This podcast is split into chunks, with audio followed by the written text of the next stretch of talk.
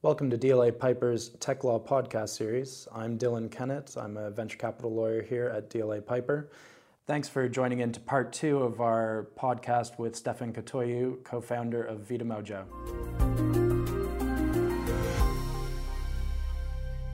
So, Stefan, I guess that brings us on to the, the great news that uh, everybody's finding out now. It's uh, congratulations on the recent uh, Series A fundraise. Uh, 10 million pounds, congratulations, that's a lot of money. Uh, now the, the real work starts. What are, what are the plans for that additional runway? Uh, hopefully, not a trip to Bermuda. um, no, I mean, I, we thought we thought the, the, the work to get the series the Series A funding was hard work. Um, it forced us to dig real deep and figure out what it is that we're that we're why it is that we're doing what we're doing and we, we, forced us to take a hard look at ourselves. So that was really hard work, obviously taking almost, I think, over 100 meetings with VCs. That was also wow. pretty difficult. But it paid off. And now the really hard work starts because, yeah, you, you feel like you're getting to the next level and everything's going to be easier there. But it's just the problems change and mm-hmm. you have new all, all, the old problems are gone and you have all this new set of problems that you can if try you're excited solve. about that, yeah. uh, try to solve, try to crack new puzzles. Obviously, there's a little bit of time that we need to take to re rearrange what our, our plans based on, on the outcome. But for us, the biggest priority is to generate value for, for our clients. That's the number one focus. We have quite a few clients right now, and there's still quite a lot of data still coming in from, from, from those. There's the, the changes in to their business are quite significant. So we think we're, we're delivering quite a lot of value, but we're just looking for more and more validation of that.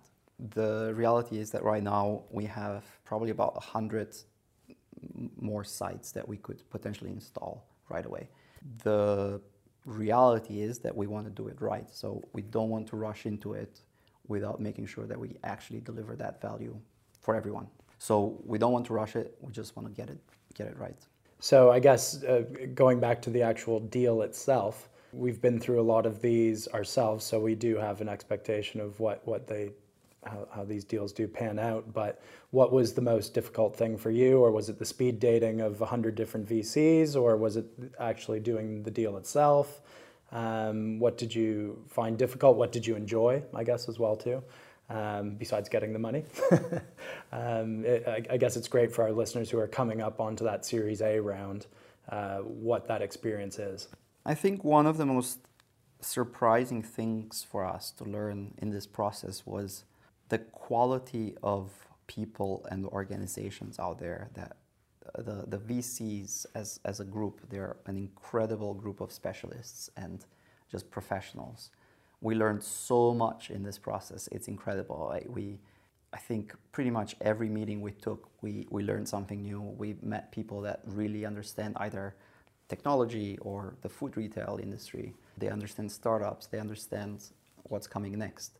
They ask very relevant questions that make you smarter, and they are they're able to offer advice as well even even if they're not for free. Yeah. yeah. even if they're not investing, it's it's just a great way to just to acquire data points. And then on maybe on the not so pleasant uh, experiences, did you did you have any on this one or? I think again we were a little fortunate because there was no pressure of time on our on our end. We've done it at a time that it felt comfortable and we knew we weren't gonna rush it. We were not against the deadline. I can see how doing it when as the noose is tightening on your cash can potentially be a problem. It's a process that takes a long time and it's not a matter of whether you're going to get it done or not. You will there, there's so much variety in in in VC. It's inevitable that you're going to run into your soulmate. But the reality is that it might take a long time and it's having the bandwidth and the, the runway to actually go through that process until it's the right time that, that can get dangerous. And and how you said it, finding your soulmate. How did you know that was the right investor to work with? Just as I was mentioning around um, the initial, the early stage investors, the angel investors, it's quite important to find people that you click with and that you, even if they're good professionals, you might not be feeling like you, you can build a relationship. I think it's quite important to have someone that you can cultivate a relationship with and you, you know that they can be supportive and they can understand the challenges that you're going through, support you in solving them, and give you the space to do what, what, what's right and trust you to do it. It's just building that relationship, building that trust throughout the process as well. I guess we could say it's been a very strong 2018 for, for Vita Mojo. Uh, you recently won the Rising Star Award from Deloitte at their Fast 50 Awards. Uh, yeah, congratulations. Uh, what, what does that mean to you as a company? Uh, is, is this an accolade or is this something to parlay onto the next one? No, we're, re- we're really excited and honored about this. Um, it's, we've been working really hard over the years, and both me and Nick we're not very good at celebrating our successes, so we tend to gloss over it. But we made a commitment this year that we're actually going to celebrate our successes a lot more. So there's still a long, a, a lot of work to do and a long way to go. But um, yeah, we're gonna we're gonna take this recognition and and have some fun. Um, well, you're amongst an esteemed group of, of winners, so congratulations again. So, Vita Mojo is clearly focused on the personalization of food. Uh, key consumer drivers attracting customers is, is really the interest, growing interest in healthy lifestyles and convenience. Uh, we, we, all know people are drinking less alcohol, moving towards a friendlier lifestyle. Um, where do you see those customer needs and wants evolving to? How's Vita Mojo going to respond to those? Is that a, I know this is a loaded question, is this a global shift or is it more local in, in the UK? Um, where, where do you see Vita Mojo answering those shifting trends and demands? There's a lot of there's a lot. There's a lot to unpack there. Yeah, yeah. there's a lot to unpack in your question. Everyone talks about it. Health is on everyone's mind. People are. there's a lot more resources out there, both about nutrition and what a healthy lifestyle is whether you're vegan or not or paleo or not there's talk about how to make extend our lives how to make our lives so much more complete and how to be the best versions of ourselves. Transhumanism is is a is a big topic. Like, there are a lot of trends that are pointing in the same direction. People are more interested in their bodies and they're more willing to invest to make their bodies be optimal. But also for all the health tracking apps I, i'm sure you have some there's a couple on the phone, yeah. I, okay. I, uh, we all have our, our Strava as an equivalent. So yeah, so I think um, that's one of the things that we're seeing and we're expecting a lot in the future is to start seeing a lot more integration be, between the wearables, all the health trackers, but also other things like people start understanding a lot more about the DNA. DNA tests are becoming a lot more accessible to people. More and more people have their DNA decoded. And as the science progresses, you can make more sense of what that your particular DNA means. And have you been working with companies that do that analysis for your customers, or uh, what's that been looking like for, from the business point of view? Yeah, that's actually this is where the Vita Mojo restaurants are are actual flagships, restaurants of the future in a way. That's that's what we're trying to push the boundary to the maximum. So for our restaurants, we have you can uh, do your own DNA test and you can link those results into into your Vita Mojo restaurant account, and you can see the menu essentially highlighted based on what your DNA is telling you. So there's some bits that you should eat more of and some bits that you shouldn't eat that much. So for someone who is there, there, are specific gene mutations that make people process carbs very differently. So then you should probably eat less carbs because you're more you're you're processing them more efficiently. Or your omega six, omega three deficiency, or whether you should eat more broccoli. It tells mm-hmm. a DNA test would tell you if you should eat more bro- broccoli or other brassicas like um, cauliflower, or you, you would that has no impact you. So that's one part of it. It's the DNA that's that's telling us a story. There's more to that that you can you can start adding in regular blood tests that also are a very interesting way of monitoring your health, especially if you have health problems. If you're healthy, obviously there's not much to to monitor, but uh, especially for people who are have any sort of deficiencies, regular blood tests are quite important. So we're also integrating with with Thriva users, and you can you can see the menu basically based both on your DNA and your blood tests. So that integration of you worked out recently, so you should eat a certain way. Your DNA is telling you you should eat a certain way. Your blood tests are telling you to eat a certain way. Having all of that come together It just triangulates what you, exactly you should be eating. Yeah. Exactly, and triangulate that and give you just a very clear picture of. It's not necessarily what you should eat, but you have the free, you have the information, you have the transparency, you have all these data points that you can choose to act on or not, but you have them at your fingertips. Yeah. Information is power in, in this respect as well too. Yeah, and the other the other interesting thing that we we think is going to happen in the near future is all of this control, all of this stuff is actually quite difficult at the moment. So we're expecting to see a lot more automation um, in this whole process.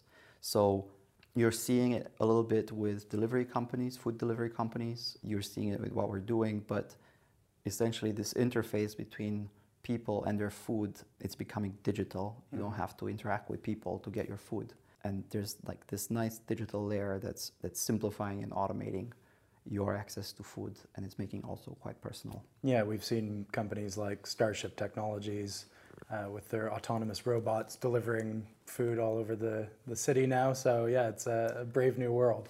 yeah it is and actually speaking of brave new world if you're thinking about the next step for the fu- for the food industry is obviously going to be the rise the the rise of um, artificial intelligence what people in the industry and people who actually work on it is just algorithms it's just algorithms it's not no buzzwords. But essentially starting to because now that you have all these data sources and all these digital interfaces you're starting to generate a lot of data around something that used to be very basic uh, just eating i'm eating some food it's just basic stuff there's no there's no digital trail for it. But with this with all this data you can actually start getting a lot of interesting insights and one of the things obviously we know food waste is a huge problem. The limited resources deforestation all this stuff. Well with more data with more with more analysis of that data we can make our food consumptions a lot more effective a lot more efficient. So we can get a lot more from the same the same resources of space and people working in them. Stefan, can you tell us more about? You're not only a restaurant company on your own now, but you also have created this interesting technology, uh, and and you're selling it as a as a service to a lot of other uh, companies in the restaurant industry. Do you want to give us a bit more background on what exactly the technology is, how people are using it in their businesses? Uh, is it replacing legacy systems that exist exist in the restaurant industry, or is it something they haven't seen before? Our intention initially was just to build a technology, but we just didn't know who would buy it. We couldn't figure out if anyone would buy it. The way we were thinking about it was we need to build a brain for restaurants. How do you build a brain for restaurants? Well, first of all, you have to give technology a lot more control or rely on technology a lot more than, than what normally restaurants do. In a way, we build, we build our restaurants to prove what's possible. So you have to give people an interface to place their orders and have the same conversations with technology that they would normally have with the, peop- with the people behind the, the till. What goes into this food? Does this have any allergens? How much does this cost? Can I combine X and Y? But can I have a little more of that? All of those questions, you had to embed them in technology. On the restaurant side, all of a sudden you have a whole new range of problems that are coming from that, which is essentially every single order you make is individual to a person. You no longer have 20 recipes that you execute and you just hand them over to whoever wants one or the other. You make a unique order that needs to be matched with a unique person. The technology that we build is basically this interface to take orders from any, whether it's in store or a computer or an app or whatever, any technology you're using, you can place the order, but you're also enabling the restaurants to deliver on those unique orders at the same costs, at the same labor costs, and in the same speed that any high street retailer would. So you're all of a sudden delivering unique orders, hundreds of unique orders in one day at the same speed, at the same cost as uniform factory made food. It doesn't sound like much, but it's impressive, um, yeah. it's it's uh, it's quite it's quite interesting. What we're actually seeing in in some of the clients that we have right now is that we're going beyond that because of this change, this shift in that, that has quite a deep impact on the layout of the space. So all of a sudden they can free up more more space for their kitchens because they need to take out they, they can take out tills, they can take out people. So all of a sudden you, you're actually dramatically increasing the, the capacity that they have. It's it's quite dramatic changes in the volume they can make from the same space. Without necessarily naming any specific brands, uh, can you give us some insights into who you see as Vita Mojo's current, future competitors? Where the competitive forces coming from? Is it uh, is it the restaurants? Is it the uh, gym brands? Is it the food supplement companies? Um, just give us a bit more insight if you if you can on that. One of the things that we're trying to do, and sometimes more difficult than wishing it into existence is not enough. It's, it's sometimes quite difficult to think about it that way, but we're trying to think of any other technology company around us as a potential partner.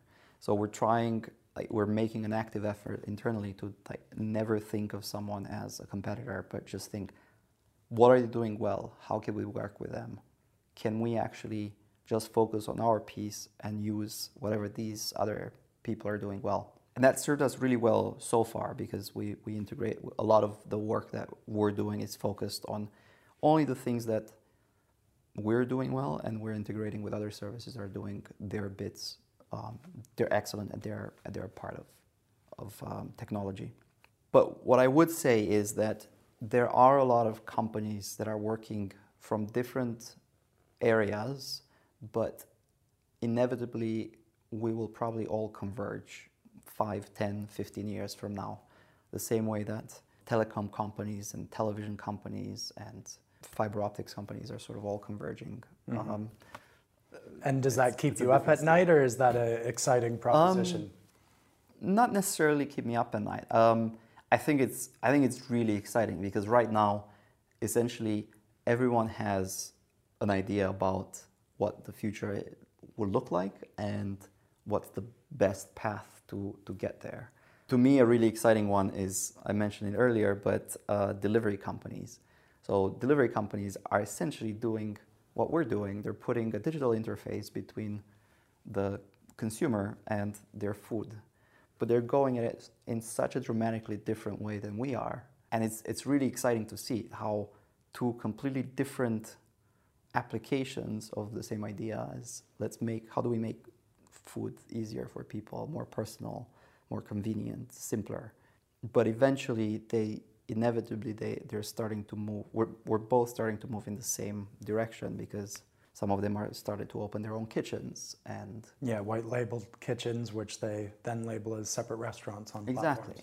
Um, it's only a matter of time until some of them will actually start looking into uh, going and building software for restaurants because delivery software and logistics software is great, but it's insufficient. Their biggest problems in terms of logistics is actually restaurants being able to fulfill those orders in a predictable way. The restaurants can't do that because they have systems that are not fully integrated with the delivery systems.